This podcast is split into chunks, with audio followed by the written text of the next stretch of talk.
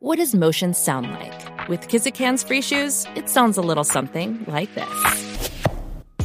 Experience the magic of motion. Get a free pair of socks with your first order at kizik.com/socks.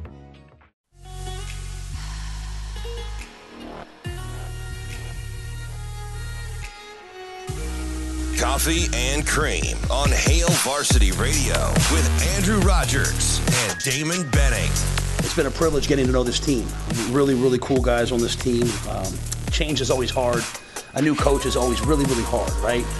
There's this period of, you know, why are we doing this? Why are we doing that, man? But I- I'm really proud of the way that they're working. They're working really hard, both on the field and off the field. A couple of things I want to highlight from the fall, and this is a credit to Dennis and Andrea and the previous coaching staff, but most importantly, the players. You know, our fall cumulative GPA for the guys that are returning is was 3.124. I think anytime you have a football team that's over a 3.0 GPA, you have a really good culture.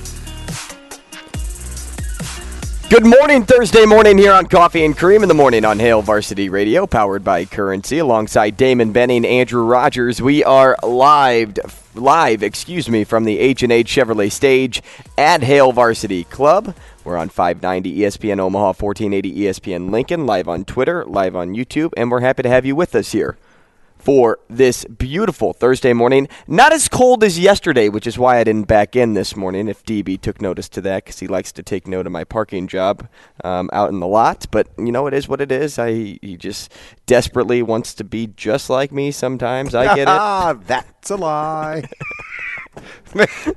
that's pretty good though. One of, one of the things that I wake up thinking, man, I'd I'd like to be just like Andrew Rogers. It doesn't shock me. No, I think from the sounds of it, I think I would take some of your mom's personality because she seems like she's pretty cool, and I want. My mom is your mom. I, don't- That's they why. seem a lot. Of, they seem to have some similarities, and I think maybe on some days because he seems like Captain Control. I think I want to be Barry Rogers. Stay in your lane. There it is, right, Stay right, in the right lane. in my lane, man. I'll rock the boat. I'm gonna try to do the right thing. Nah, man, but it. I'm a little bummed. The weather's gonna warm up a smidge. I like winter. That does not bum me out one bit. Uh, I like. I wouldn't say I like winter as much as I don't like the wet and the messiness of spring. So um, I don't know what the groundhog do today. Shane did did Punxsutawney, uh, Peter or Phil or Paul? What's his name? I think it's Phil. Punxsutawney Phil. Did Phil see a shadow? Peter and Paul. Mary. what are we just saying? Bible names. that is weird, isn't it? Philip. hey, uh, so did he see a shadow? I don't know. Uh, well, I don't really follow along with our ground dog friend. Does it work? When was the last time he saw I have, his shadow? I have no idea. Or Listen, or, or when he know. didn't We- see we his shadow. It always seems all like winter time, is but, but is I never longer really got every year. down which is which. But anyway, if he saw his shadow and or he didn't, I'm just hoping for six more weeks of at least cool weather. I'll, I'll, I'm on your page when you say you don't like the sloppiness of No, spring. it's not that. Dude. But I also think that's a carryover from winter because when the snow melts, and this is why it's a problem. We both have dogs. The dogs go For sh- for- outside for in the yard. For sure. How many times a day?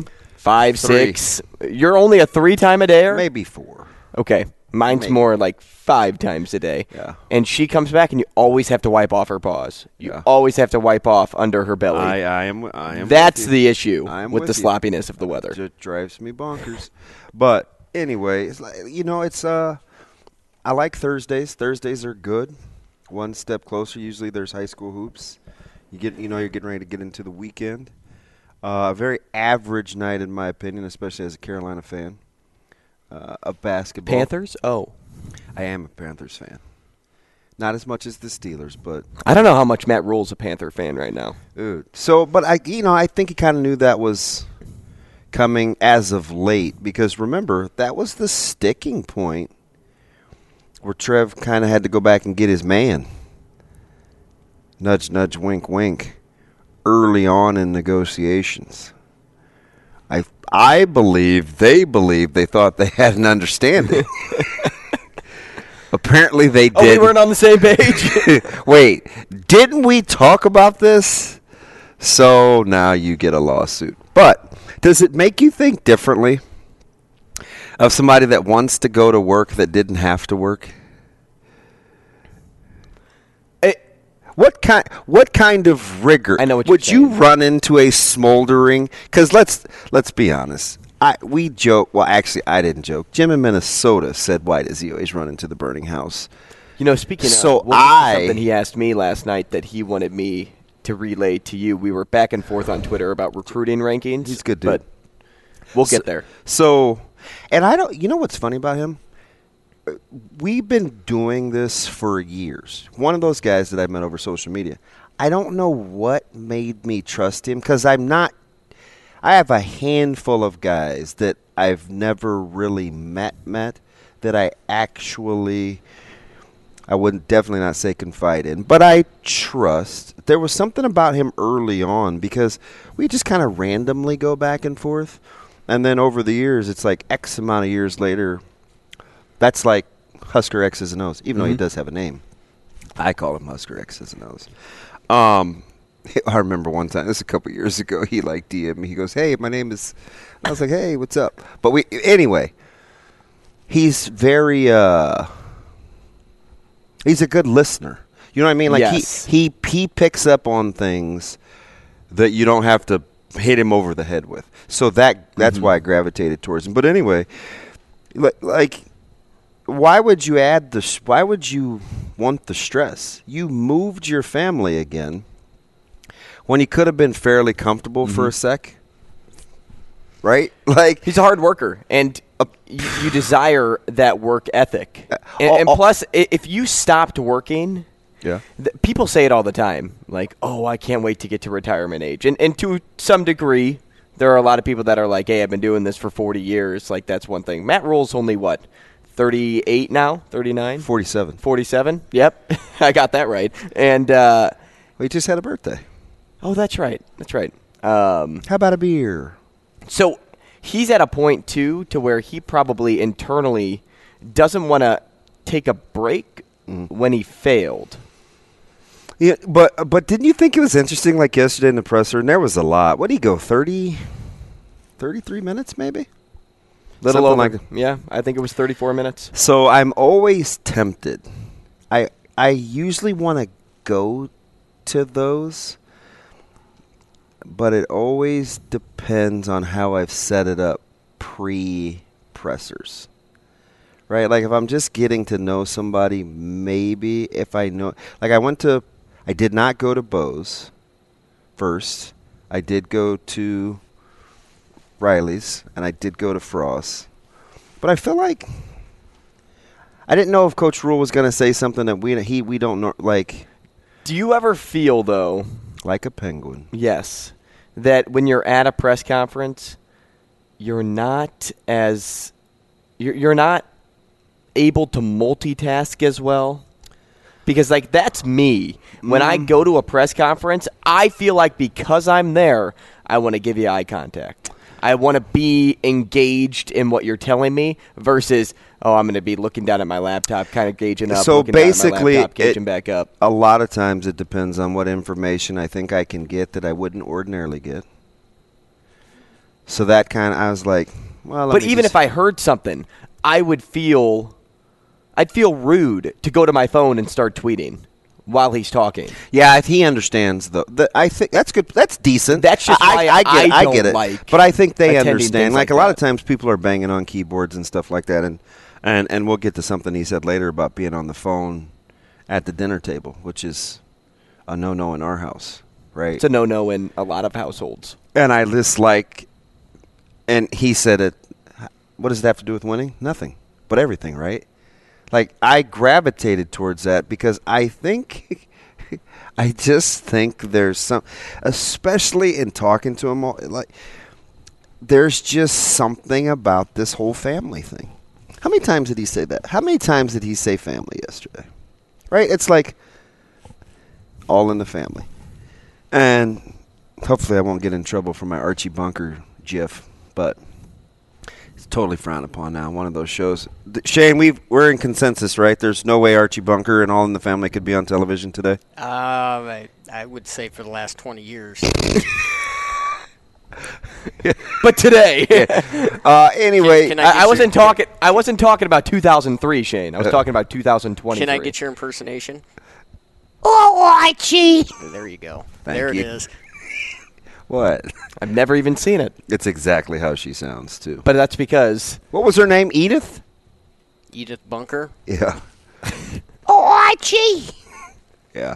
Anyway, Archie like occasionally one time there was an episode with the Jeffersons where he dropped the the N word. And he always said colored. But anyway, Was that why it's not on TV today. poor, what- poor Drew down. Was that with the Jeffersons or with Sammy Davis? So that was with the Jeffersons. Remember when he met Lionel's or Jenny's Oh, boyfriend. boyfriend? No. And they were it was a biracial marriage. Right, but I'm anyway. mic off. see ya. anyway, the whole all in the family thing, right? Uh, the IGC, the Xavier Betts, the, the Arik Gilbert.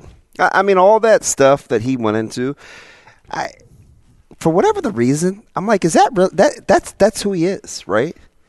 But it just seems to be a guy that gravitates towards developing. Mm-hmm. That's another word we heard about 20 times yesterday. He's like, "I'm not working any harder than normal. We just we're just doing our jobs. Like there was a lot. I I felt like if you really want to get into what he thinks is going to make this bad boy work, there there was a ton. I listened to it over and over. No, actually, probably only three times, but Well, then and over again. and one more over. Yep, one more. one more over. So I, I like I I. It's plenty plenty of takeaways we'll get to. Yeah, Nebraska added 41 total players to its roster since the end of the 2022 season. Uh, 28 high school and JUCO signings, 11 through the transfer portal.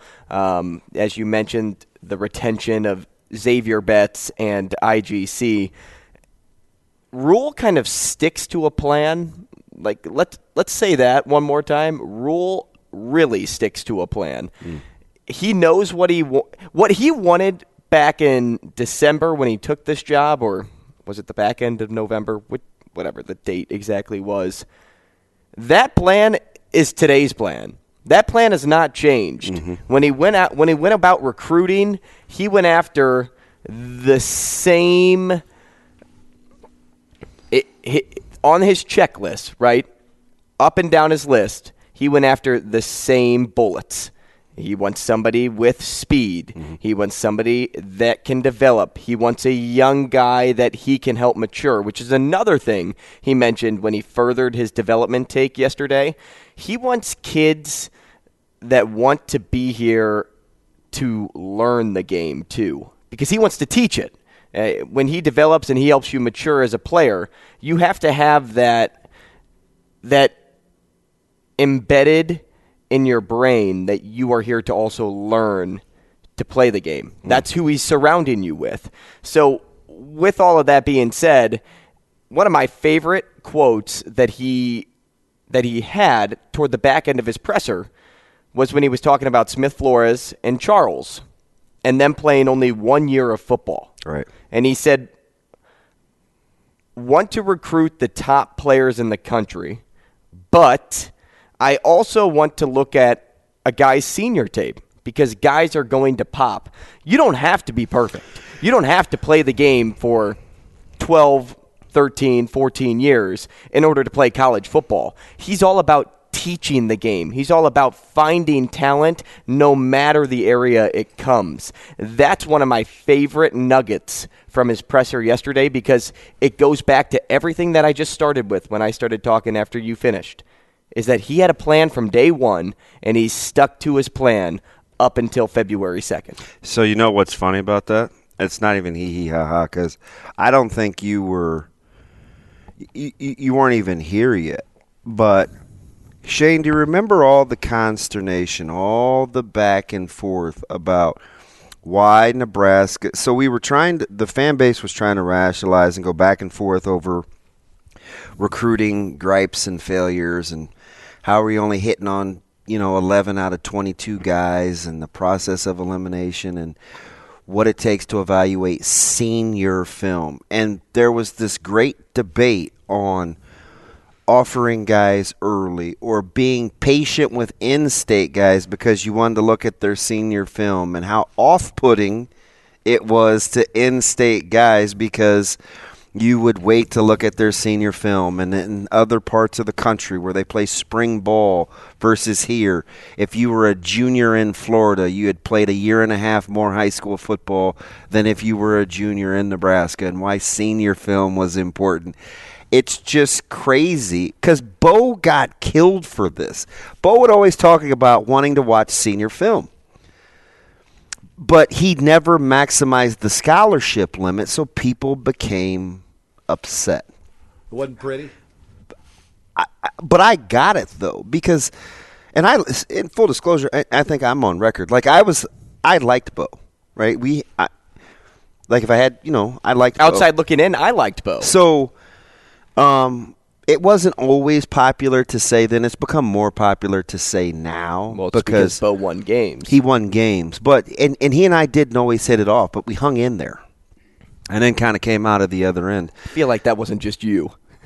I think a lot of people hung in there. Uh, some, some, some never came back around, and the, the thing that he and I had, some people don't come back from, but I gave it some time. Anyway, he was kind of maligned for that we don't have enough numbers, a self imposed probation. These are things that I heard during his tenure with recruiting because when people wanted to attack, it was Callahan's guys. Gomes, all these guys that he was winning with, it was Callahan's guys. They wanted Bo to recruit better. Then he went through this stretch where he had to boot about 10, 15 guys out of the program. A whole linebacking recruiting corps one year. The difference now is is full disclosure coach because it's like six degrees of separation. I'm like, oh, now it's cool.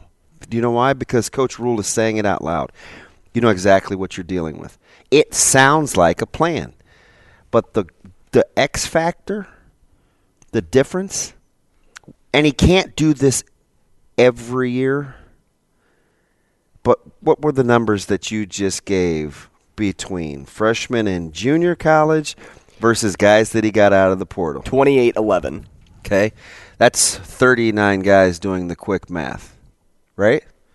And that's without even naming Xavier Betts and uh, IGC. IGC. So if you hit on half, if you hit on half of those guys, you're going to get 20. Right? Hey, how many players are on the football well, field? Well, Jamie let me Jamie let me get away with that. He's my mathematician. You like those numbers. Now, again, you mm-hmm. can't. I don't think he can do it every year. Although I do think from the high school ranks, he is not going to be afraid to get to 20 scholarships. Right. And I'm happy you brought up numbers like that too because Th- that's the difference. Because it comes across like he has a plan and he's saying it right. out loud, so you can see it. Bo would kind of intimate it, and we were like, "Ah, oh, he's slow playing the in-state guys. He's slow playing the in-state guys." And it hurt because he missed on a handful of guys. The the Harrison Phillips, the um, what's what's his bucket? Super good player that threw the bones for Iowa when he uh, when Iowa beat Nebraska. D Lyman. Um, you know, it, it, there just were a few a few too many of those mm-hmm. where it really started the back and forth. And I think Coach Rhule, he's getting out in front. He's talking about time in the office. He's talking about building a family. He's talking about work ethic. He's talking about strength in numbers. He's talking about development. He's talking about polishing guys that maybe are a little scuffed, right? Like he's he's he's hitting all the points and it's disarming because he's out in front. You know and what he's I mean? taking a chance because he doesn't leave things to chance. I told you, man. That was the one of the greatest one-liners he told me that stuck with me. So when I was talking with we mentioned Jim in Minnesota on Twitter earlier on at like, the top of the show. It's a lot of run for Jim the last three days. It is. But he's heavily involved, and he's bringing up some good points. But when I was talking to him about recruiting rankings and, and those numbers that you were just just hitting on, and, and it kind of settled in on okay, wh- where a team finished come National Signing Day, and he was bringing up Wisconsin because we had said that Wisconsin was on the low end of Big Ten rankings when mm-hmm. it came to 2023 recruits. But remember, everybody out there checking things, it's skewed. you get a different one on 24 7 that you do on Rivals. That's why I was always asking about composite. You're exactly right. Correct. So when we were talking about recruits, though, he- was he was mentioning numbers and like how Wisconsin has a couple of four stars and Indiana got two four stars as well. Well, on twenty four seven, there are no four stars on Indiana's roster because the stars are also skewed. Um, but it came down to the point I'm getting to is the total number of recruits and where they kind of settle in in regards to. Um, top 14 rankings, right? And Nebraska was at a disadvantage more than they were at an advantage because of how many guys they had committed to them. That's what hurt their number in the end. Correct. More times than not, if you have 16 recruits or 16 commits, excuse me, 14 commits, 19 commits versus 28, your number is going to be better because you don't have a, as large of a sample size to take it down. Plus, when you look at Matt Rhule's team, he's getting guys that don't have stars at all. So that's going to keep tanking your number when it comes to five star to four star to three stars. So, with all of that being said, we, we had a really good back and forth conversation on kind of explaining why things can look a little different mm-hmm. on various platforms. But in regards to numbers, it's amazing to see Nebraska as high as they are when it comes to as many commits as they have. And how how crafty is he? You talk about checkers and chess. With hey, and we're we're still over the numbers, and there's some rules now where we can do some different things with numbers. And he- said, but we'll we'll get there. So what are you? So what? So what can you not say at, at a presser when you're going to ask him questions? Hey, man, I know you're like 14, 15, 16 over. How you going to get to 85? I ah, don't worry about it. Like we'll we'll figure it out. We got there, right? But again, I'm going to say this, and this will be the last time that I say it. I don't think Nebraska will be in the business practice of using NIL for scholarship coverage because it's now not only is it not a sustainable model, you don't want to get in the habit of keeping guys around just to be keeping them around because the waterfall for money is not endless. You want to maximize your NIL, and that's not what I believe this particular business operation wants to do. So I don't want to hear the whole like do the math. Like if you're being honest, I mean, you're talking about a minimum of twenty six thousand committed for to go to school. Yeah, I don't, I don't see that being sustainable. Nor do I see that being something they want to do. So Right. say that one more time because you said you weren't going to say it again. That's it. No, I'm not. That's it. The I got, I got to write it down so that you won't ever say it again. Nebraska's not going to be in the business model of using NIL money to to keep five, six extra guys on scholarship. They're going going to right into the bear trap. They're going. They're going someplace else. You said you weren't going to say it again. Yeah, that's it. Let's say it let's again. let's move along. yeah, but you said it twice. So you said you said it again. Would you see this expression? You're not getting any humor. hey, what was humorous though last night was um, what sparked my poll question today. I What do we got? you- I don't know if you ended up seeing it. Andrew before the start Andrew Rogers, a man of the polls. And uh, How about that during the meeting the other day? Yeah, that was funny. Hey, can we do Eh, poll Well, questions? they're like, "Hey, can we do more poll questions?" And it was like the the se- the Reggie Wayne scene that I told you about in the bar over uh, conference championship weekend when everybody was like, to Yeah. the one person that knows everything about that thing. Yeah. That's me with polls. Anyway, DB hit me up uh, with a with a tweet regarding Trayce Jackson Davis and Maryland's head coach calling him the best, no, bet not best, but most dominant player in college basketball right now. So that's our poll question today: Who is the most dominant player in college basketball right now? Is it Trayce Jackson Davis? Is it Zach Edey? Or is it somebody else? You can vote on at Age of That's Varsity. Radio.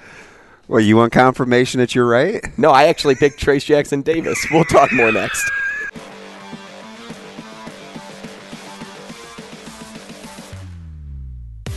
Coffee and Cream with Rogers and Benning on Hail Varsity Radio. Xavier, I didn't know who Xavier was. Um, And so I talked, you know, I just met with him. I love Xavier Betts. And I don't love Xavier Betts because of who he is as on the football field, because that's what's wrong when people think you only love him. I love who he is as a person. I like getting to know him. I like that. I, I, I appreciate. He texted me happy birthday yesterday. Okay, that means something to me. Like so, I like who he is as a guy. I'm, I'm rooting for him. I'm anxious to see him kind of get back on the football field and do well in the classroom. So I'm anxious to not just give him a chance, but to be an advocate for him. You know, like my son's 18. I'm trying to figure out. He's trying to figure out what he wants to do for the rest of his life. I want him to go places where they has people who they don't entitle him, they don't mm-hmm. enable him, but they advocate for him. And so we'll do that for his Great quote. Exactly what I wrote down. I want him to go places where there are people. They don't entitle him, they don't enable him, but they advocate for him. Matt Rhule saying that on Xavier Betts. Coffee and Cream in the Morning on Hail Varsity Radio, powered by Currency. Damon Benning, Andrew Rogers. Go to hailvarsity.com if you'd like to read the article, not only from Brady Oltmans, who does a great job covering that organization. We that probably ought to use him more. Schmitty always gets him. Does Brady get up early? Well, we'll find out. Shane, I I, li- I like it down. His, I like his delivery. I do too. Drake Keeler also doing a good job talking about the transfer portal additions yesterday. Erin Sorensen uh, at the excuse me press conference as well. If you'd like to get a subscription to HailVarsity.com, guess what you can do? You can use the promo code AR for a monthly subscription, or you can purchase that yearly subscription and use the promo code DB, which also leads to perks at the restaurant where we record every single day. Which you told me, I don't know if it was two days ago when you ran into. Um, some administration from either your high school or the local high schools Oh, it was here, Papio and South and they signed up West for the Side. perks, right? Yeah, yeah. And got some, some pretty nice deals. Big beers. here at the bar. they wanted big beers and discounts. Big beers and discounts. Big beers and discounts. Sounds So- like a new podcast. Hey, so the the more, because you probably know more than most when it comes to the in, the intimacy of the relationship trying to develop with the new staff, right? I probably share more things, or the phone, or mm-hmm. whatever, right? Mm-hmm. So you're kind of in the know. The more you listen to Coach Rhule, are you making the connection? What floats my boat? Like, are you like?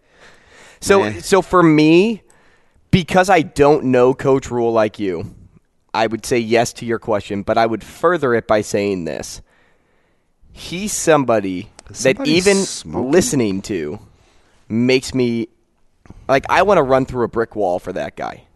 Like, it, no matter what he's telling me, this is what I'm doing when I'm listening to him. Yeah. Like I'm nodding my head along. I'm buying into him, and I don't even know him. But it's because not only of his delivery, but his authenticity that I get from either stories from you or stories. I told you about the RG44 stories right? of recruits. how yes, that thing came about. So it's like all all of that wrapped up into one thing. That's why I relate to exactly what you just said about Matt Rhule. It- it- he's somebody that I am all in on. what he said is what you like want in your workplace. You you don't want a place that's gonna where you're gonna be entitled. You want an advocate.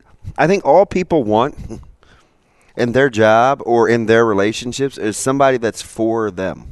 Like I would always say, you know, if if I put your best interest at heart and you put my best interest at heart, there'll be no reason to be selfish.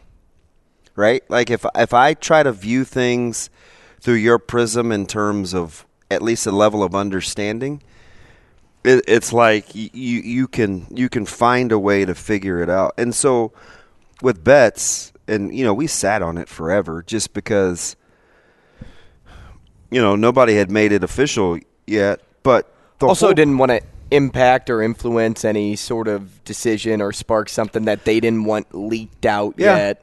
A- And so I think putting those parameters and guidelines in place, like I'm rooting for the kid. He said something that is so any. There's probably a there's a handful of people out there that I think know ZB like that. For Zave to Zave will go stretches without returning anything, not so much as a text, a call, whatever. For him to say happy birthday, That's very un. Goes back to what that's we when we talked to Anna ve- yesterday. Very unbets like. when she says, "Hey, Merry Christmas" to people or Happy Birthday to people, she keeps the relationship up to the standard it should be. But the contrary is what you just ended with. There is how it's not Xavier Betts like. But because it's not what he's like, because it's something Oh, it similar to somebody attention. with a social def- def- personality, definitely got my attention. It gets your attention. because we d- he didn't even really know how to approach coach Rhule at first so you get the portal attention what, whatever right like people have their ways to try to get he wants to be loved. He's, a, he's a kid that wants. so to what be have i so what have i always said about and i this is kind of what we talked about with anna kind of this is very pertinent to like an igc Haason Reddick Xavier Betts kind of deal. A lot of times when all I said this yesterday, and I and I and I even knew better. It was instilled in me to think differently, but I didn't feel it, so I couldn't do what my parents were telling me to do. So I fought it. When your identity is wrapped up in something that isn't all you, but that's all people associate you with, it can it has weird mm-hmm. effects on you. Right? it can wear on you. it's like, hey, but I like this, or hey, this is what I really like to do, or how come every time you see me, this is all you talk about? Or if I didn't do this, would we still be cool? Could I still come to your house? Could I still say hello to your daughter? Right? Like, those are the things that I think people think about that they go through. And for and for Z, he said I when coach Rhule said I like him as a person if he's being sincere and if he's being authentic, which I have no reason to believe he's not, Z's got a chance. I didn't need to hear anything else. I like him as a person. Once you say that, you give yourself a. Ch- I'm telling you, sure as I'm sitting here, I know him. You, you're giving yourself a chance because my sense of self worth and my value isn't wrapped up mm-hmm. because I can hit a baseball 400 feet or actually like 320 and and run and throw, right? It's different. And sometimes, you know, when I when I think of the whole Xavier Betts situation, it, it comes down to this: like with what he had to go through, with what he had to battle with internally, you're you're looking for somebody to care about you, and not only from a personal point of view, but also from your sport point of view. He wouldn't go back to football if he really didn't want to play football anymore and- because he left football for a reason. And regardless of how good you are at your job, if Bill and Chris weren't for you, You'd leave. You'd Uh, leave. in- in, Wouldn't you? In plenty of in plenty of instances, and I've only been in in the media now for eight years.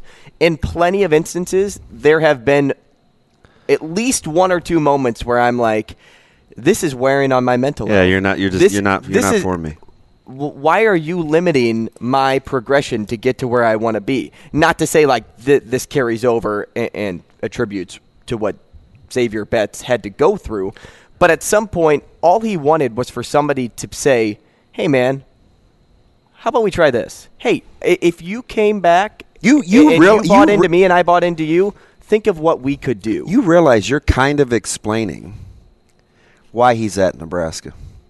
Nebraska is the thing that he loves for something other than just the 70s, 80s, and 90s.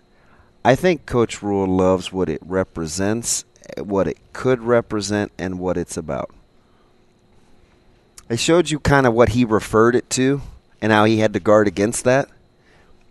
He loves it here, which is why I think he give. Dude, it's why I. He, it's not lip service. I, am just telling you, it's not lip service. Hey, we got about a minute. Let's go to line one. Uh, out of breath, Brian with us. Uh, Brian, you got about a minute here. What's up? Good morning, B. Hey, good morning, Damon. I'm liking everything y'all said about Matt Rhule. I'm, I'm really proud, you know, the fact that he's coaching us, especially since he's a a PK. I'm a PK. But it's telling me we should have hired a preacher kid a long time ago for all these football centers in this state. That's why we ain't made it nowhere. Right? Y'all need some football Holy Ghost. Y'all got Matt Rhule right there. Step to the tabernacle. Put your belief right here in Rhule. We're gonna be all right. It, it, it sounds like the new age Tom Osborne to me. It's cra- Hallelujah. it's crazy, man. That, that's what it sounds like. I'm, I'm, I'm, real, I'm He glad he's gonna for have people. hold people. Mm-hmm. It's uncanny. Brian, appreciate the call. I guess I just hope it means wins. And, and you know what? That's what it boils down to Gosh. come August. Yeah. We're going to talk to Brandon Vogel next. More on this and uh, just a lot more to get to on the show. I'll tell you all that coming your way. The longest field goal ever attempted is 76 yards. The longest field goal ever missed? Also 76 yards. Why bring this up? Because knowing your limits matters, both when you're kicking a field goal and when you gamble. Betting more than you're comfortable with is like trying a 70 yard field goal. It probably won't go well. So set a limit when you gamble and stick to it. Want more helpful tips like this? Go to keepitfunohio.com for games, quizzes, and lots of ways to keep your gambling from getting out of hand.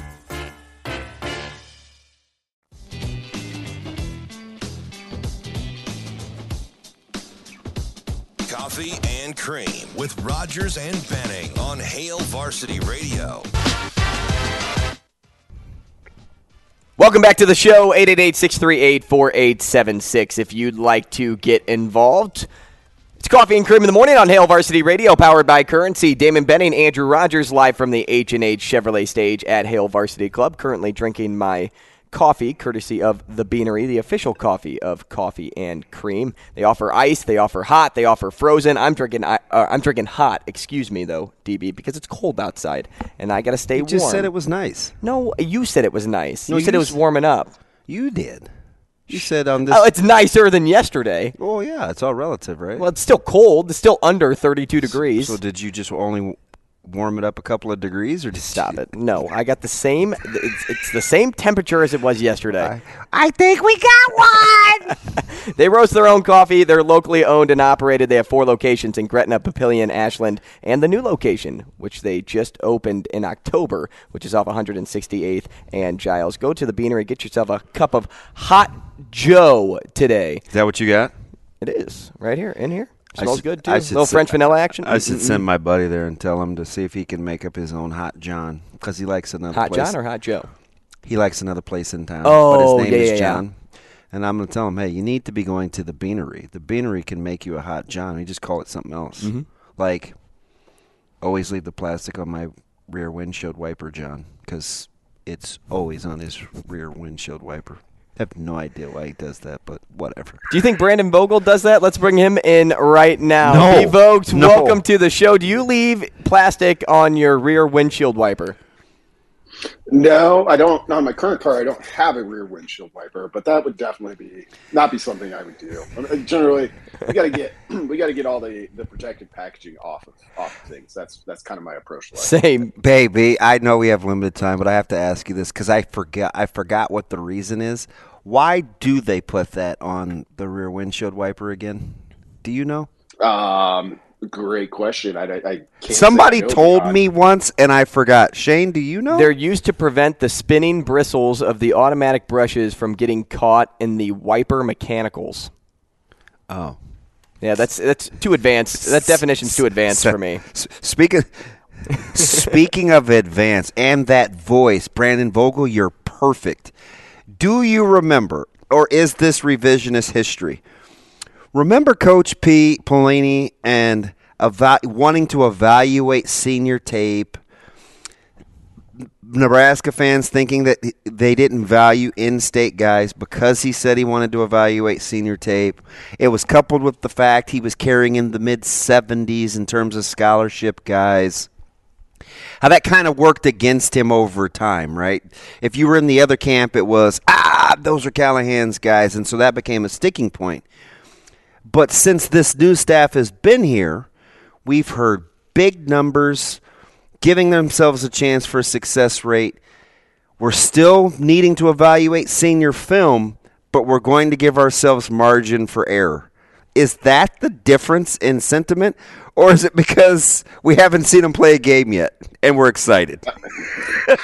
I, I think I think it might be mostly mostly the latter, and you know Matt Rhule.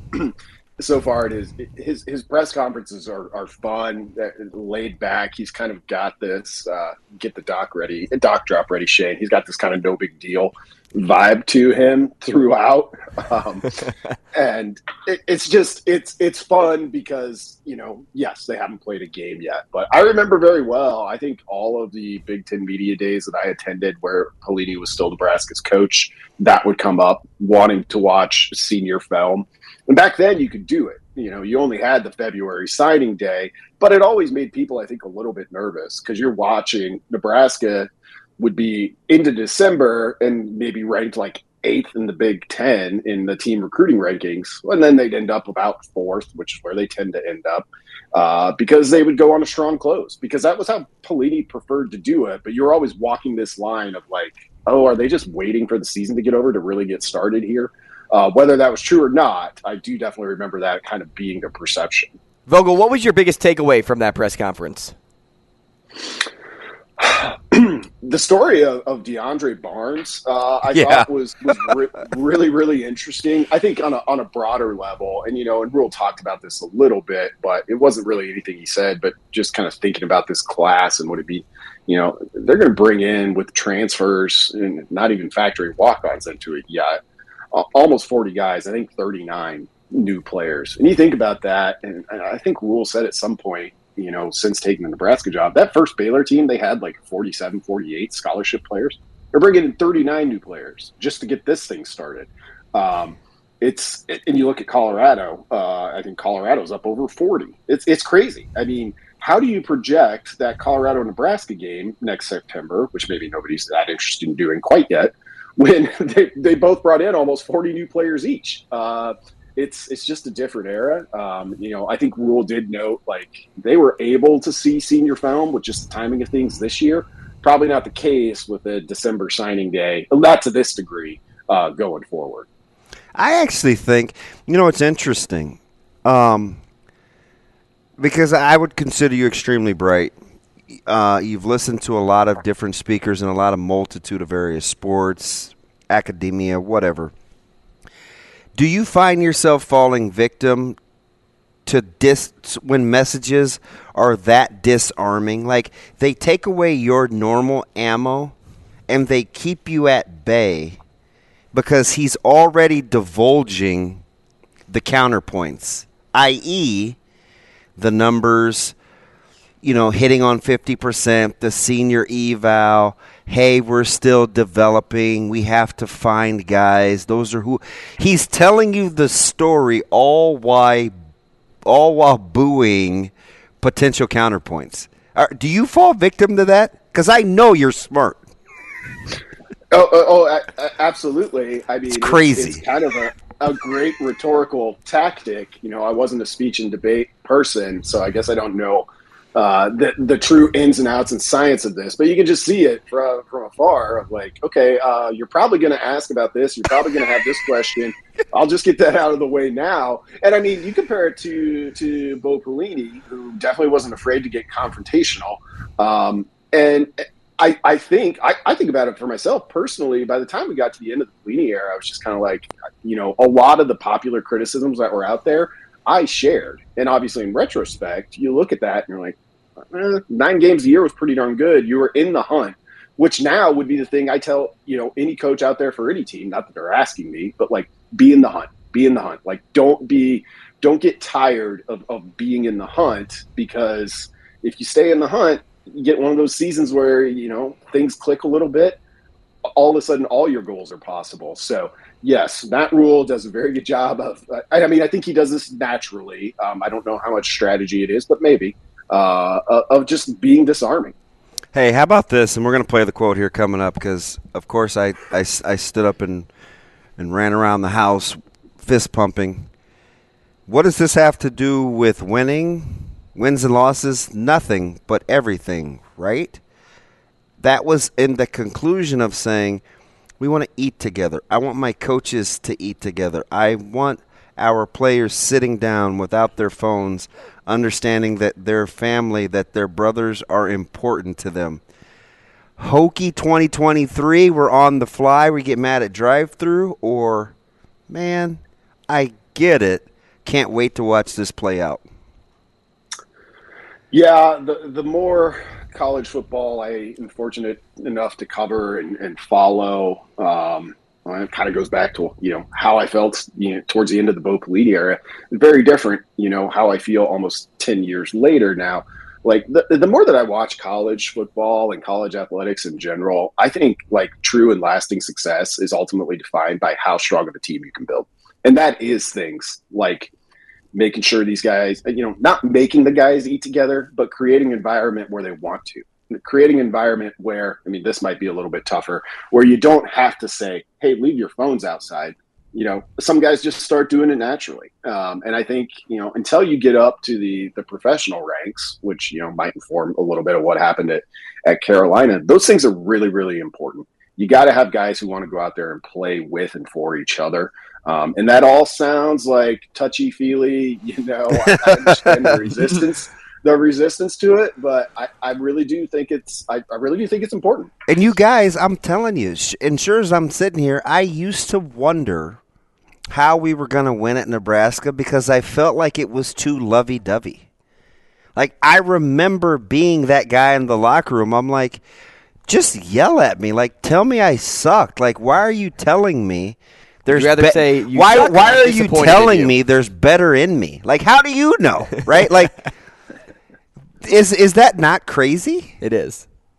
Yeah, it is. And and Vogt, real fast here because we got about a minute and a half to to maybe further the point DB's on. You know, this program or this fan base wants to see a winning program, but Rhule is all about talking about the importance of teaching the game to the young players so that they can learn and mature here with this program, which could stand out to as, hey, we may not win right away. It may take a little time to win. So uh, I, I, I use this word a lot, and I'm going to ask you again, as, and I'll give you about a minute to answer. But patience, like how patient does the fan base need to be? Um, I mean, it's it's always important. I think realistically in today's college game, with the ability to add 40 new guys, if you need to, if you want to, if you think that's how you can do it, uh, you you really get a year. I mean, I honestly, unfortunately, I think the patience meter is is shrinking um, because of the way the college game has changed. So so we'll see. You know, I think Nebraska has a good chance to to have some level of success right away in 2023. If they don't, um, well, it, it, it kind of instantly ups the pressure uh, on the season that follows. But um, I, I think Rhule is going about this the right way. He's he's good at messaging, as we talked about. So it, it it'll play out okay for him, I think. Brandon, you're the best, man. We appreciate your time. We'll talk again next week. Looking forward to it, guys. Thanks. That's Brandon Vogel, managing editor for Hail Varsity. Toss him a follow on Twitter at Brandon. Is it L Vogel? I Vogel? I think it's L Vogel. The capital L? I don't know anymore. Some some of these Times New Roman fonts, whatever it is. We're talking to Steve Jones next. When you need mealtime inspiration, it's worth shopping Kroger, where you'll find over 30,000 mouthwatering choices that excite your inner foodie. And no matter what tasty choice you make, you'll enjoy our everyday low prices, plus extra ways to save, like digital coupons worth over $600 each week. You can also save up to $1 off per gallon at the pump with fuel points. More savings and more inspiring flavors make shopping Kroger worth it every time. Kroger, fresh for everyone. Fuel restrictions apply.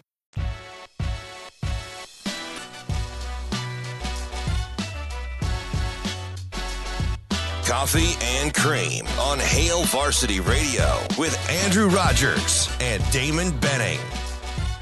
You know, DB, I think I know what it is. I don't think I'm on my A game today because I've been battling this cold.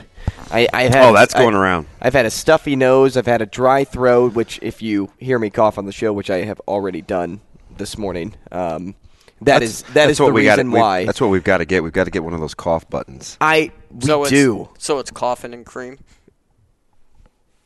What? what did I say? That was funny. I mean, Hey, wasn't it? Hey, let me just put you back in your casket. Oh, nice my work, Shaner. Nice work. Not bad. Not bad. You tried. Not bad. Wow. You almost got it. Almost got it. Coffin and no, cream. You know, I got this bad like sinus pressure up top. Yeah, Like, go get yourself fun. some Augmentin, some Well, I've been, amoxicillin, I've been doing like the Alka some some Omnicef. some Omnicef. What is that? They're all antibiotics. One upgrade of another. Yeah, exactly. An Omnicef. skip skip to the good stuff. Go get the Augmentin. Who's Steph? Curry. yeah, exactly. Exactly. We'll get to Steve Jones in a moment once we get him on the line. He's the play by play voice for Penn State football. And as I'm getting directed, he is here with us. Uh, Steve Jones, again, the play by play voice for Penn State football and men's basketball. Steve, good morning.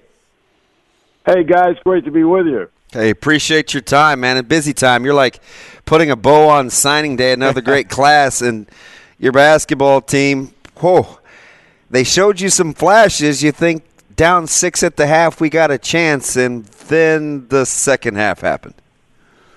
Well, Mason Gillis happened in the game. Yeah. I mean, you have to be now. Is he on the scouting report? Of course he is. Two years ago, he was a starter for them along with Brandon Newman. Uh, he, but here's a guy that his career high is 14. So if he had gone out last night and say he had scored 10, 12 points in the game, I wouldn't have been remotely surprised because I think he's a good player. Do I think he's going to hit nine threes and score 29? no.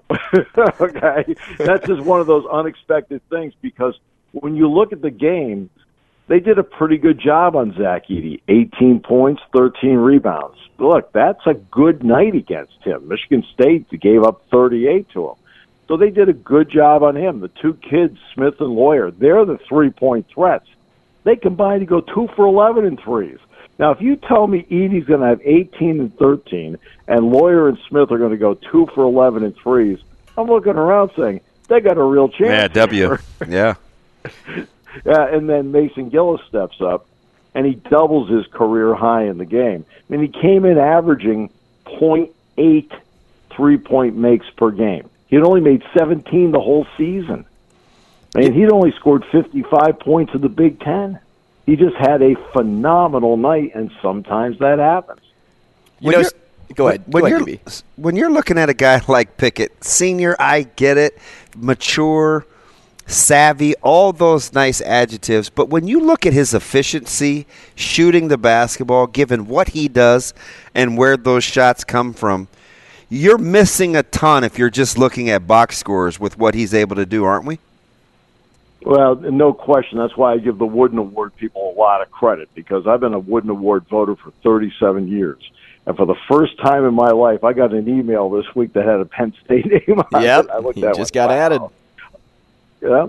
And you know what? And he deserves it because he's been able to average right around that 17, 18 point number, around eight rebounds a game. Is you know, you look at his assist to turnover ratio, which is phenomenal. That's why Penn State is fourth in the nation, I think, in uh, assist to turnover ratio right now. And he's a big reason why because he's the one handling the ball the majority of the time. He's also become a really good defender. And I asked Micah Shrewsberry last night in the pregame when you when you recruited him, what kind of player did you think you were getting, and what kind of player do you have now? And he said, when I got him, I thought we were going to get a good point guard that was really going to help Penn State. He said, I thought he- he'd be a really good point guard for what Penn State wanted to do. He said, Did I think I would be getting this kind of player? He said, Of course not. He said, He works, and I, you know, and I'm around him. He works all the time. This guy puts a lot of time in the gym. This guy uh, watches a lot of film, and and he just sits there and he's he's really just a basketball junkie. He just works and works and works at basketball, loves the game, and plays. Let's see, I and this is a compliment. In a lot of ways, plays an old man's game. he can, can post up and he can do all these things, and he, he's been obviously a major plus for what Penn State's done. You know, maybe further that point with Pickett for me and, and tell me, because you've had, you know, numerous interactions with him, how has time at Siena really benefited him just as a basketball player overall? Well, he was obviously a terrific player at Siena. He had a 46 point game in, in his career, and he had 20, 20 point performances at Siena. But he also looked around and he thought, like like many players, okay, I'm at Siena. I think I can play at the highest level. All right. So now he transfers to Penn State and he's playing in the Big Ten. And guess what? He can play at the highest level in college basketball. Mm. He's one of the top players. He should be a first team All Big Ten selection. And you see that with some with with guys that transfer in with Fred that want to play. I mean, you don't think Sam Griesel didn't sit there and look around and say, you know what, I think I can play at the highest level. And he goes to Nebraska, and Sam has been playing at the highest level. He's pl- he's played terrific basketball for Nebraska. You know, this guy's, you know, he, he was playing at North Dakota for goodness sakes, and now comes in and does that. So that you have guys that mature at different times, uh, and they get an opportunity at a higher level. I remember Andrew Rowsey was a thousand point scorer in two years at UNC Wilmington. He transferred to Marquette, and he played two years at Marquette. Guess what he did? He scored a thousand points there too. So they're just guys that may fly under the radar at certain point in their life, and then when they get the opportunity, they are ready and they can play. And Pickett's like that, Griesel's like that, and there are several other examples across the country like that. When you look at guys like Lundy and and Pickett, and uh, you know Dorsey's a junior, uh, you've got two seniors. Do you allow you allow yourself to think trajectory with this program, or are you staying in the moment right now with a little bit more of an older basketball team? Well, I think Mike Brey, who's leaving Notre Dame, is correct about something. And I think there's certain programs in the country that need to be old or older, Mm. as a matter of fact. And I don't mean just the play-by-play guy. okay, and and so when you look at at Notre Dame, that's what Mike Brey's better teams have been older teams. That's where the transfer portal comes in. Now, Micah Shrewsberry, to his credit, recruited a top 40 class that's already here at Penn State. And the, several of those players are going to be really good players down the road. Kebba Njie, Jameel Brown, Evan Mahaffey, Kanye Clary. They're going to be good players at Penn State. Uh, the class he has coming in includes Carey Booth, Calvin Booth, who's the general manager of the Denver Nuggets. It's his son, and he's one of the top 70 players in the country. So he's been recruiting younger players, but I also feel that you know that, if you do this right, you can bring in a good recruiting class or a terrific recruiting class, but also mix in a couple of transfers along the way to fill a gap here and there. Uh, I think you get in trouble when you decide to go wholesale and bring in a ton of transfers at once because that's a lot of people to integrate all at the same time, all from different systems, different cultures. Uh, I think if you can bring in a group of uh, freshmen that can that can grow together and mix in older players like a Pickett, like an Andrew Funk, somebody like that, then I think it makes a big difference in the program. We're talking to Steve Jones, play by play voice for Penn State football and men's basketball. Let's change gears here real fast, Steve, over to football because the team had Yep. the second best recruiting class in the Big Ten according to 24/7 Sports. How much is a how much of that is a testament to James Franklin and uh, his recent success? I shouldn't say just recent success because he's had a lot of success with this Penn State program. But after going, you know, four and five just two years ago, then a seven and six season, but then going to 11 and two once again, how much of a testament to that recruiting class is his track record as a coach? Oh, there's no question. It has a lot to do with it. Uh, he's been dynamic as a coach here at Penn State. He's been dynamic as a recruiter as well. I also think getting out of COVID was a big plus for Penn State because you know they were trying to recruit on Zoom and so forth. But once they get them to campus and once that opened up, I don't think it's any coincidence that on June first. 2022 or 2021, June 1st, 2021, when the doors were open on campuses, Penn State was able to get back to recruiting the way they recruited before and use their on-campus recruiting formula that they like to work with and get them on campus, see the place, get them, you know, you know, you know, seeing all the facilities, being a part of what goes on around here. They like to recruit fully as a staff and not just specific positionally. Yeah, you're going to be around the, the position coach when you're on your recruiting visit, and also you, some of your better recruiters. Let's face it, are your players and they make a big difference in all that. So they've been able now to go back to back since that door opened on June 1st, 2021. They've gone back to back and they've stacked two classes together and now they're in the process of stacking a third. And I think the when the door opened after COVID, that brought Penn State recruiting back to where it was from 16 through through 19. Steve, let me get you out of here on this. Uh, subconsciously or not, it seems like Penn State is entrenched in that third spot in the East. That's not going to sit well uh, with a school that has played and won national championships and uh, that feel you know you know you don't have to take a back seat to anybody. But do you see that changing anytime soon? Well, it changed for Michigan because they were the team that was entrenched in third yeah. for years, uh, and it changed for them. And that's where that's why when I talk about stacking classes, that's where this comes into play. Now you are closing the gap. Three in a in row. words, they you know in terms of the recruiting rankings, their rankings were better than Michigan's this year, as an example. Uh, they're closer to Ohio State than people realize. That game here, Penn State's winning the game with eight and a half minutes to go in the game. That's unbelievable Uh, fourth so quarter. Yeah, I mean, so they're not. I mean, so they're not. So I mean, are you that far off? You're not really that far off. Now, you know, and they feel now they've got a five-star quarterback and Drew Allar that can do a lot of big things for them. They've put a lot of terrific players around them, including Nicholas Singleton and Kaytron Allen. They've got a really good defense. So, yeah, I mean, uh, you can have a changing of the guard, and this could be an opportunity for Penn State to do exactly that. Let me sneak in one more here, real quick, Steve. Along those lines, because they've rec- they've recruited well, and they haven't been able to recapture that first year where he rebuilt through the portal. Are you buying Michigan State in that recruiting process? Uh, boy, that's that's a. He brought in all those transfers, and they had twenty of them. All right, fifteen of the twenty were FBS, and he found gold in Kenneth Walker. There's no question about that. But the portal works both ways. And what happened with Michigan State was this past year they had 25 guys go into the portal, uh, and so it's gone both ways for them. And I think that they went for the quick fix.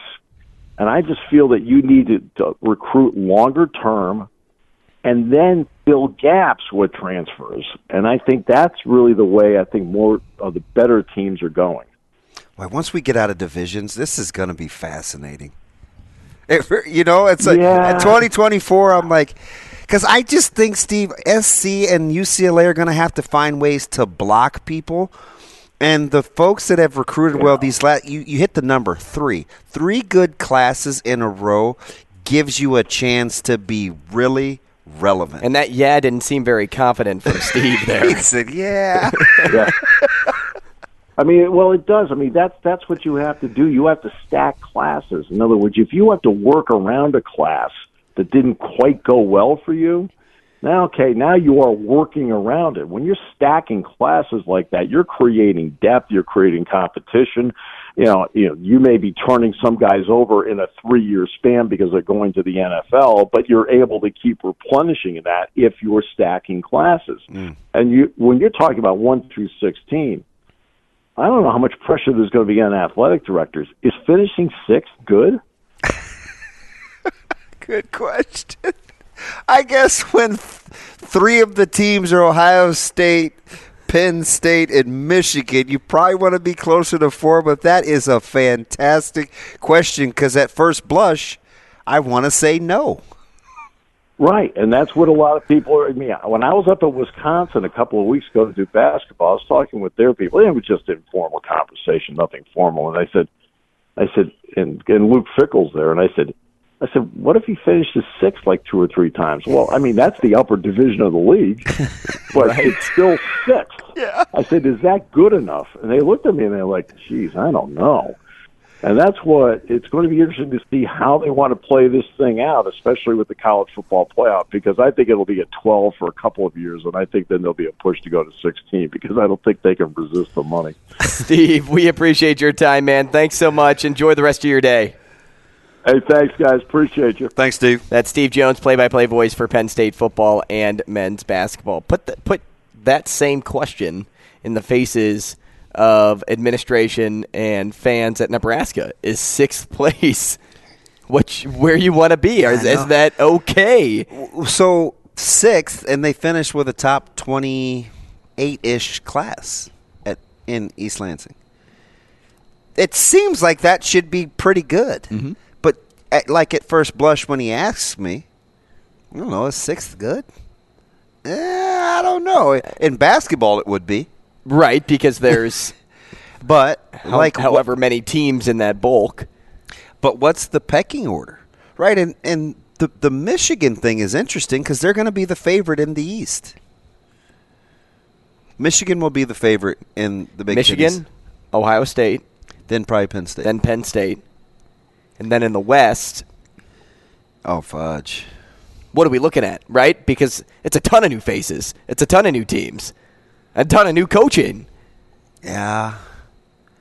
Who is? I mean, talk fa- talk about yin and yang. Who Big is- Ten East versus Big Ten West. Who is the favorite in the West? I bet somebody has odds out right now. I I think you would make Iowa the fave. I think Iowa has has to be the favorite in the West.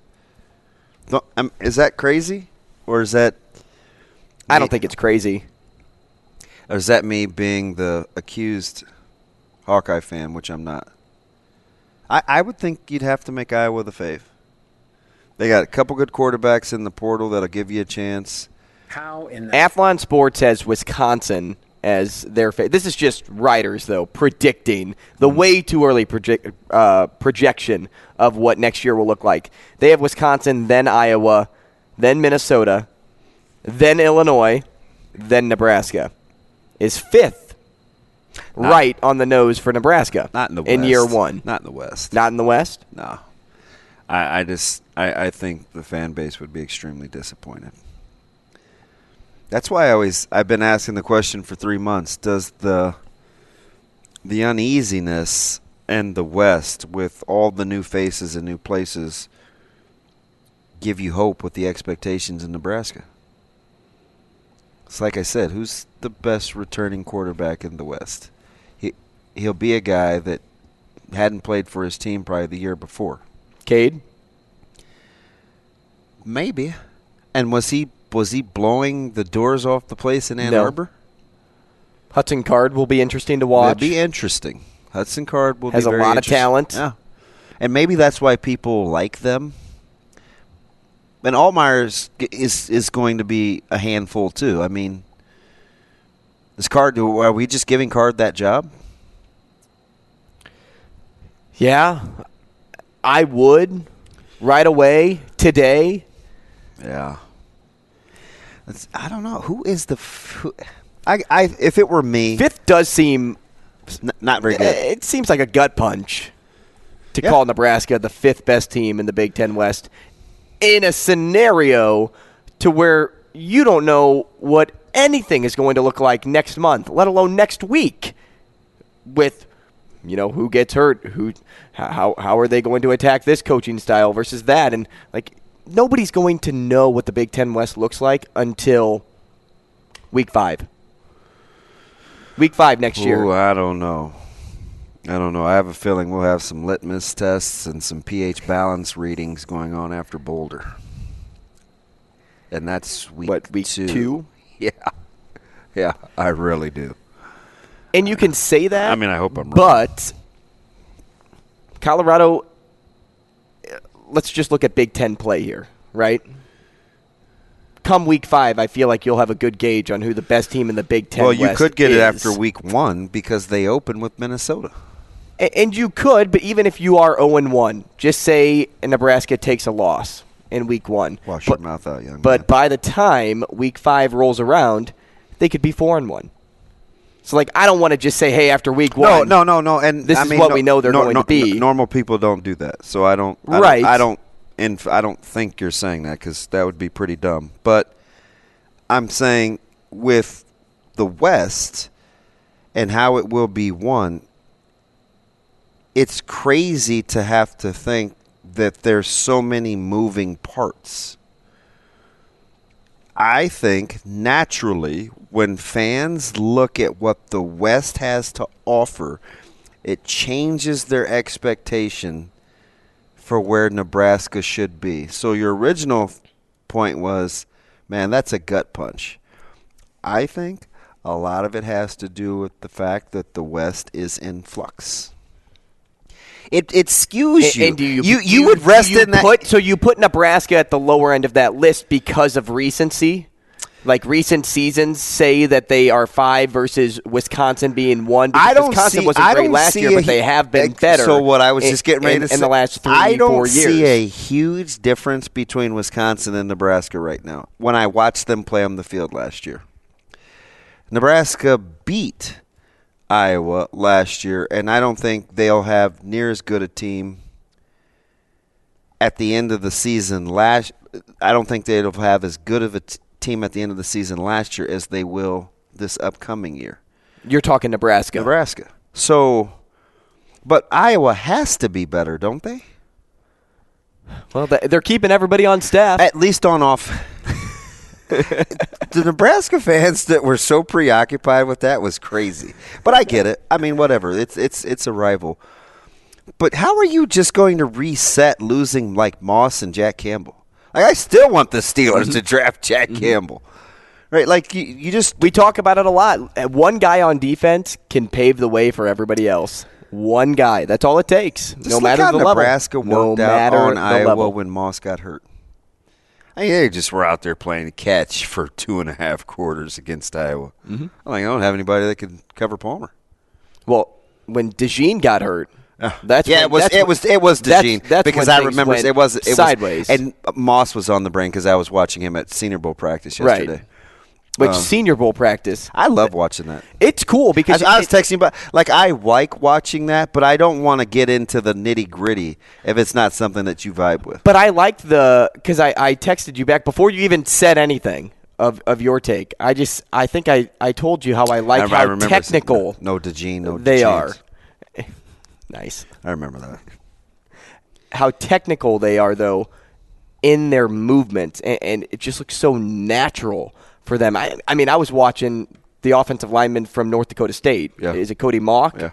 And he has some of the best footwork I've seen from somebody that comes from the FCS level. Yeah, it was so impressive to watch SDSU wear them out up front. You know, and South Dakota State was the best team against the run in FCS because when you watch North Dakota State move, and I think I tweeted something out when they were playing each other um, with some of the line schemes that NDSU was using offensively. I'm like, there's a lot going on for both these. Like, this is good, high caliber quality football. So it doesn't surprise me that you liked him because they are well coached up front. And then defensively, we just got done talking about Wisconsin. How about Keanu Benton? Yeah. Uh, hey, listen. That dude. I mean, I, I felt like I felt like train. I should have got off the radio network during that Wisconsin Nebraska game because I was falling in love with Benton. He was so good. It was unbelievable. We'll talk more Husker football, senior day football, and a little Creighton basketball next.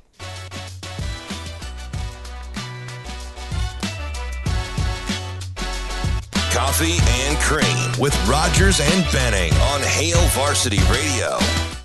I want everyone in our organization, on our staff, to understand that family is, you know, for us, family is it's not blood. It's uh, the decisions we make every day to protect each other and to push each other and to advocate for each other. And so it can be little things. It's Terrance Knighton's son, Jameer, has his first eighth grade basketball game, and I show up to, to cheer him on, right? Because, like, I want him to know, hey, Jameer, thank you for moving across the country. Like, the impact of, of this is an unbelievable opportunity, but the sacrifice of our spouses and the sacrifice of our kids is my, my kids just moved three years ago and now they got to turn around and move again. And even though they're coming to a wonderful place it's still hard on kids. So when when when the, my coaches see my kids and they hug them like they're their own a i think that has a great impact on our players but b um, we become like family. And so uh, I really mean it when I say that I want our players to say their lives are better for having been there, but I also want all the coaches who coach me to say the same thing. Like, you know what, working for Coach Rhule was was working for Matt was a great time in my life, and my life is better for that, and that includes their families too. So, we work really hard. We're really honest with each other. It's not easy. Uh, it's not easy. To, the camera's killing me. Sorry. it's not easy to work here. The standards are high. Like you guys have done a really nice job making a big deal about Ed going around. And I think it, like, Ed's doing what we've always done. Like going to eight schools a day in the state of Nebraska is the bare minimum. It's we're not doing something special. We're not like, oh wow, look how hard they work. We're just doing our jobs. we're showing up and doing our jobs. Stopping at a high school and they them having a cup of coffee and the special the special education special needs students are giving away coffee and taking a picture with them. That's that's called being hardworking. And the people of Nebraska work way harder than us. That that I know. I've been to, I've been to some small towns. I've been to the cities now. I've seen people. People in the state. You guys work hard. So we're not going to celebrate ourselves for working hard. We're going to celebrate ourselves for having a purpose where we're trying to help young people have better lives. That's really that's really what's important. The working hard is because we want to win too. Wow. A lot to unpack there from Coach Matt Rhule from his press conference. Coffee and Cream in the morning on Hail Varsity Radio, powered by Currency. We'll get to Creighton basketball and morning dump to close out the show, but let's keep it with this because we were talking during the break, and I made the executive decision to say, like, hey, let's keep it with football because you wanted to get to this, and I think it's really important because it's things that we've talked about before.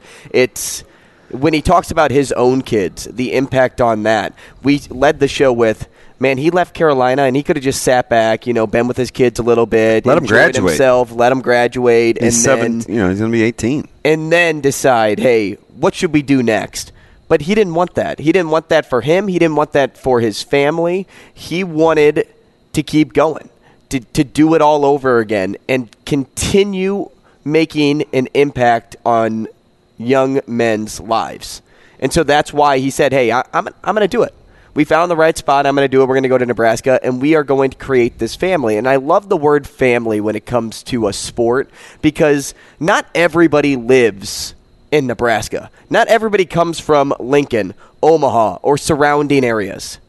A lot of these kids, whether they're transfer portal or recruits, come from California, come from Georgia, come from Texas, come from the Northeast.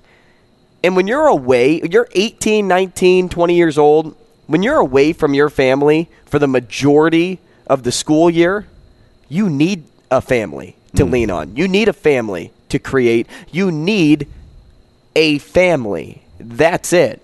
And so the importance of creating a family at Nebraska for Matt Rhule and making that a huge priority goes so far in development and it adds to then the development on the football field. Yeah, I think it's a big deal. I before Trev and and the staff found Coach Rhule.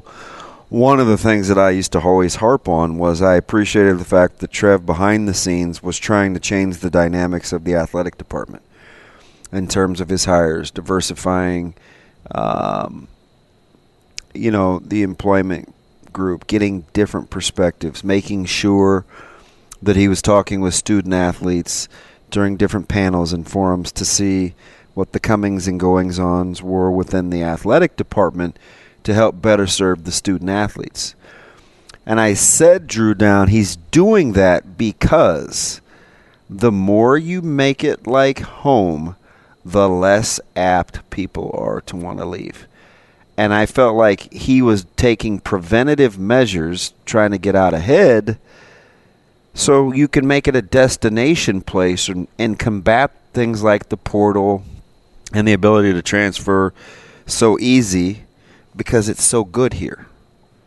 That's why it's important to change up the nutrition menu. The athlete, you know, what what student athletes can eat. How are are we are we cognizant of, of, of different regions and how can we not alienate folks that may be coming from someplace else? And you know trying to be now listen you can lose the reality of yourself trying to be all inclusive but if those core principles are kind of loving on one another and having general concern for one another generally you're going to be okay.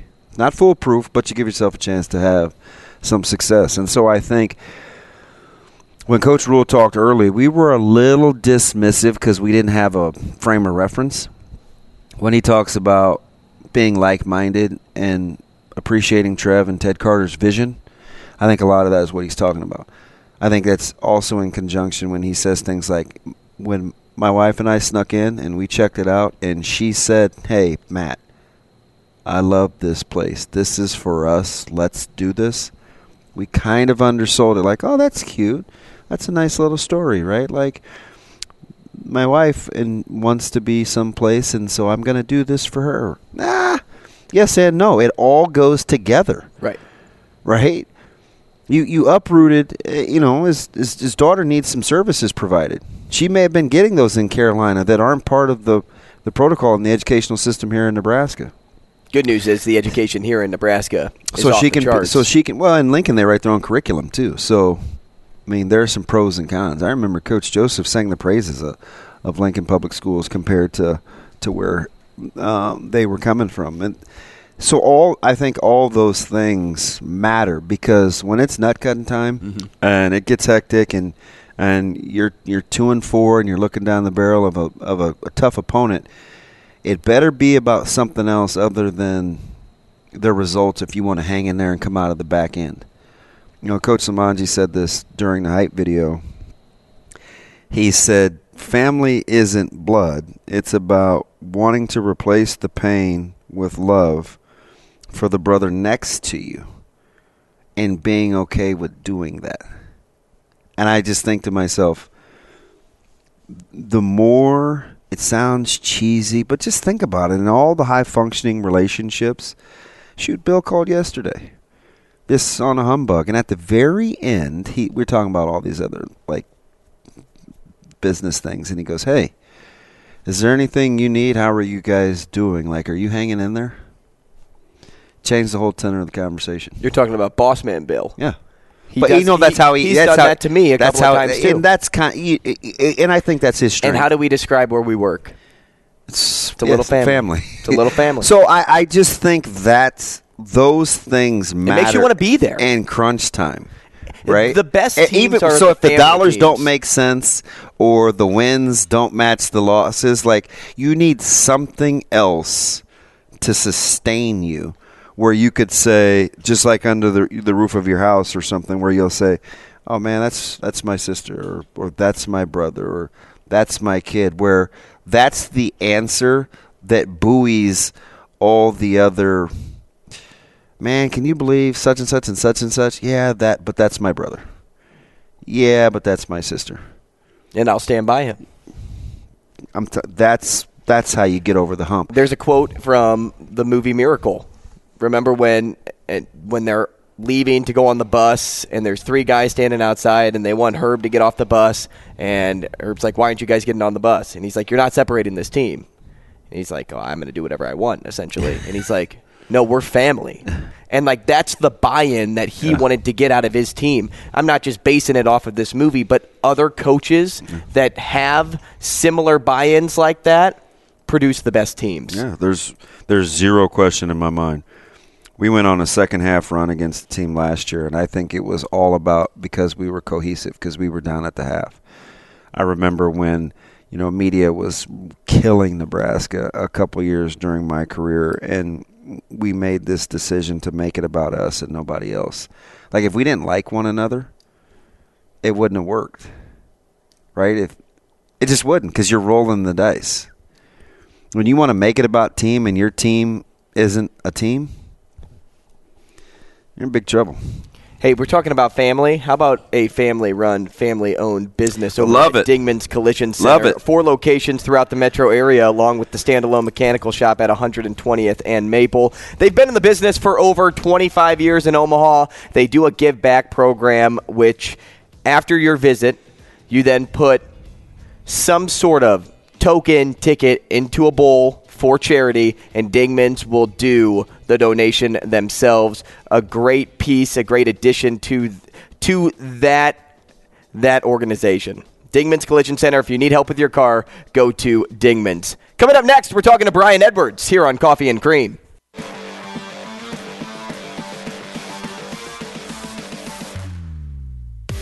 Coffee and Cream with Rogers and Benning on Hail Varsity Radio. Now, Vegas insider, senior handicapper, and fan of the cold Budweiser bottles, Brian Edwards. It's got to be touchdown, touchdown, touchdown. Brian Edwards. I don't really love it. Brian Edwards. Were they using the cream cheese to butter the bagel? Brian Edwards. I'm going with the cowgirl. Here is Brian Edwards.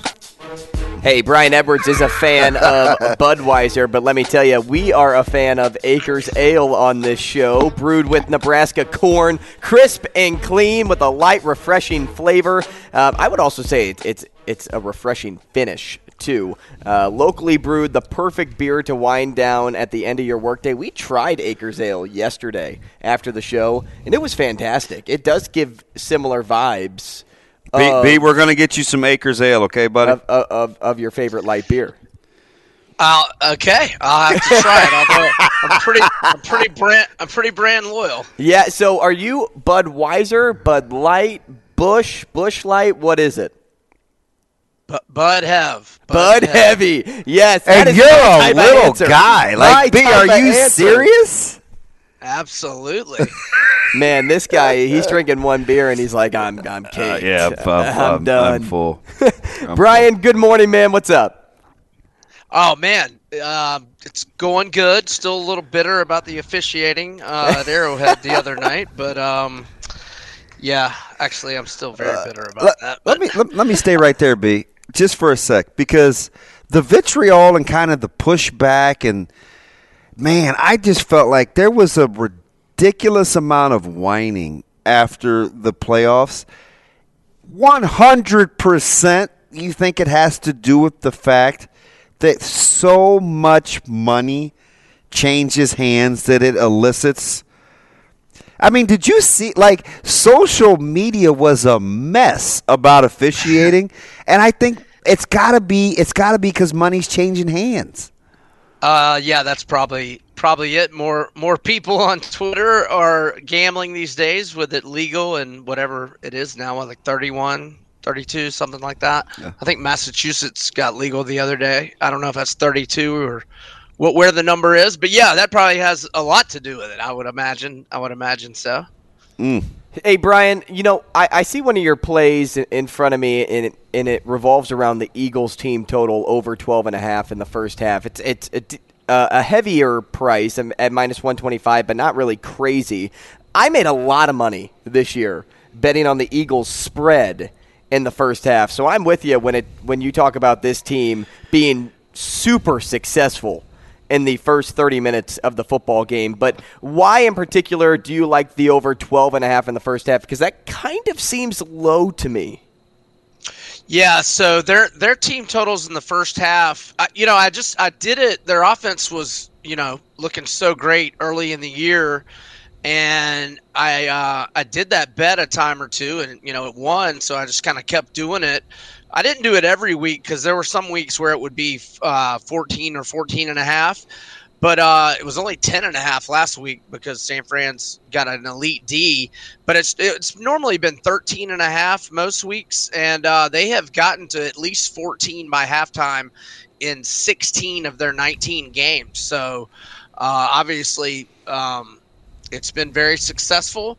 Uh, I got back. I'd kind of gone away from it there uh, when you know when Jalen got hurt.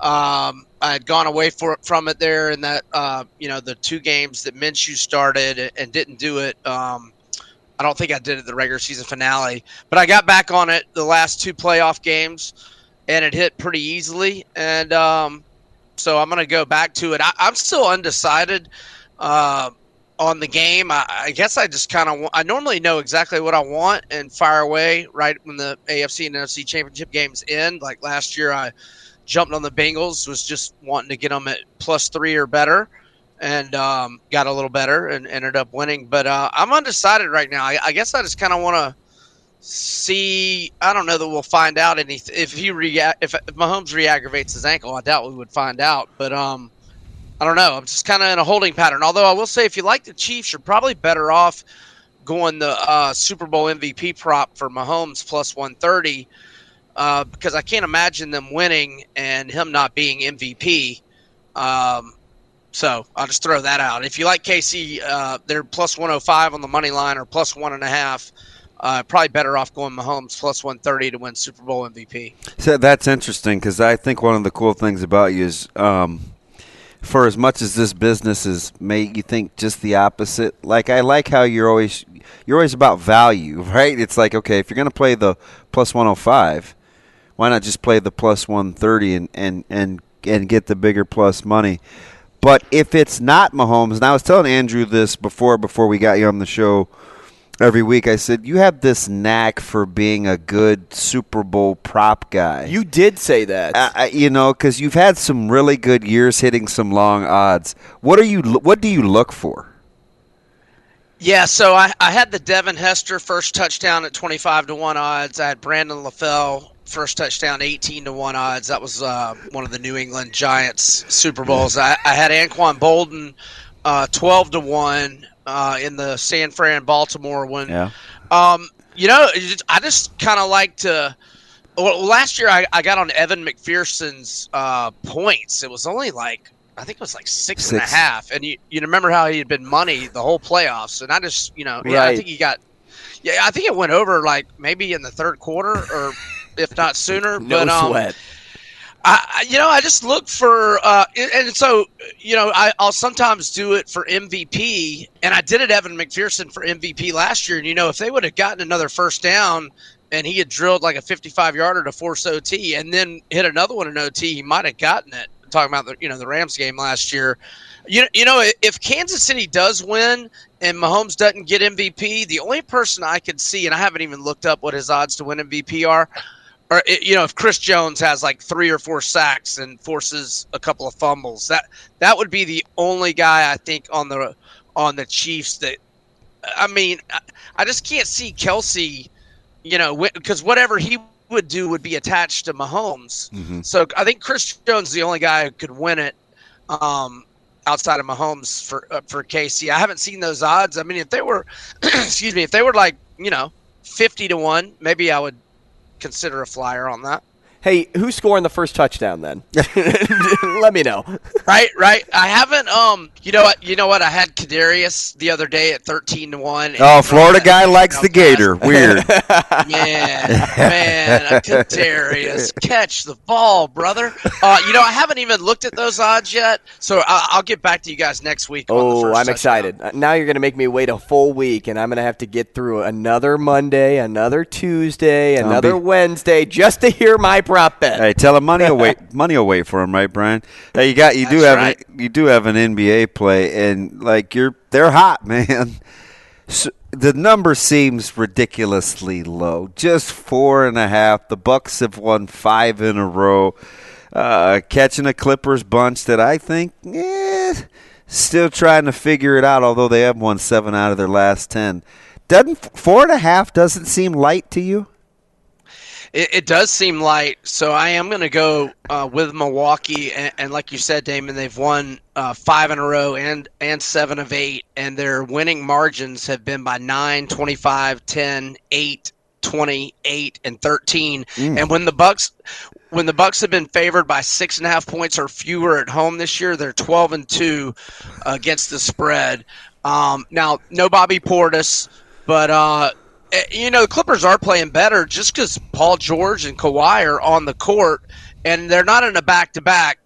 But you never know when those guys are gonna be out. It seems like they're trying to get dialed in though right now and not sitting out unless it's back to back. So they'll probably play, but I still like Milwaukee minus four and a half. How big of a win was that for your Gators? Uh, Huge. eh, Do you trust Tennessee? No, I, I don't. I mean, they're really, really good. Um, I, and I'm not saying I won't back them some more in the regular season, but in terms of a future bet to win the national title, or do I trust them laying points in March? Heck, no, because they they just have these games where they cannot get buckets. Like it was the Kentucky game at home. You know what? Two or three Saturdays ago. It was last night. And then I was way invested on them against Michigan in the round of 32 last year, and they just could not score in the last eight minutes. And I was about to have a coronary. No, I do not trust them come March. Brian, somebody asked me. Somebody asked me this yesterday. How how how do you bet on college basketball? What's the best approach for betting on college basketball? Well, you know, I like to find streaks uh, both ways. Like, you know, there was a Merrimack under streak that was Yeah, I going remember good that one. for a while. They got Right LIU. now- they got LIU today. Yeah, it's uh, the over has actually hit back to back for Merrimack, so I'm I'm gonna stay away. Um, I, but I like to do streaks. Like right now, it, it might. I'm not saying definitely do it on Saturday, and we don't know. They play Notre Dame, but the over's hitting 12 straight for Wake, but it's taken buzzer beaters in the last two games. I don't know if you guys saw Tyree Appleby hit a 40, 40 footer. Yes, sir. That got yes, sir. hey, the quote unquote meaningless three. Right, right. It was very meaningful. Oh in my man! world. And then there was a bad beat in that Mizzou game last night. They had ten and a half, and they were up thirteen. Oh. Turned the ball over, and LSU goes down and hits a garbage time three. Shoot. Yeah, yeah. I had Missouri. Um, Oh. Yeah, but I, I actually had them at 10, so it was a push, uh, but it was still. Um, A gut punch. and, and Missouri just threw the ball away. yeah, they did. Oh, it's gross. Pre, pre, appreciate it, B. Hey, thanks, Brian. That's uh, Brian Edwards, and um, gosh, is, is he fun to talk to? He's Brian great. Edwards, uh, MajorWager.com, BrianEdwardsSports.com. Toss him a follow on Twitter at Vegas B Edwards. We'll get into more college basketball when we talk Creighton during the morning dump, and then I want to run one thing by DB that was No, I don't believe Arian Foster. way I don't believe Arian Foster. last night. What do you mean? All of that was fact. He was spitting facts on that show. We're going to morning dump next. Thanks for joining us. We'll see you tomorrow.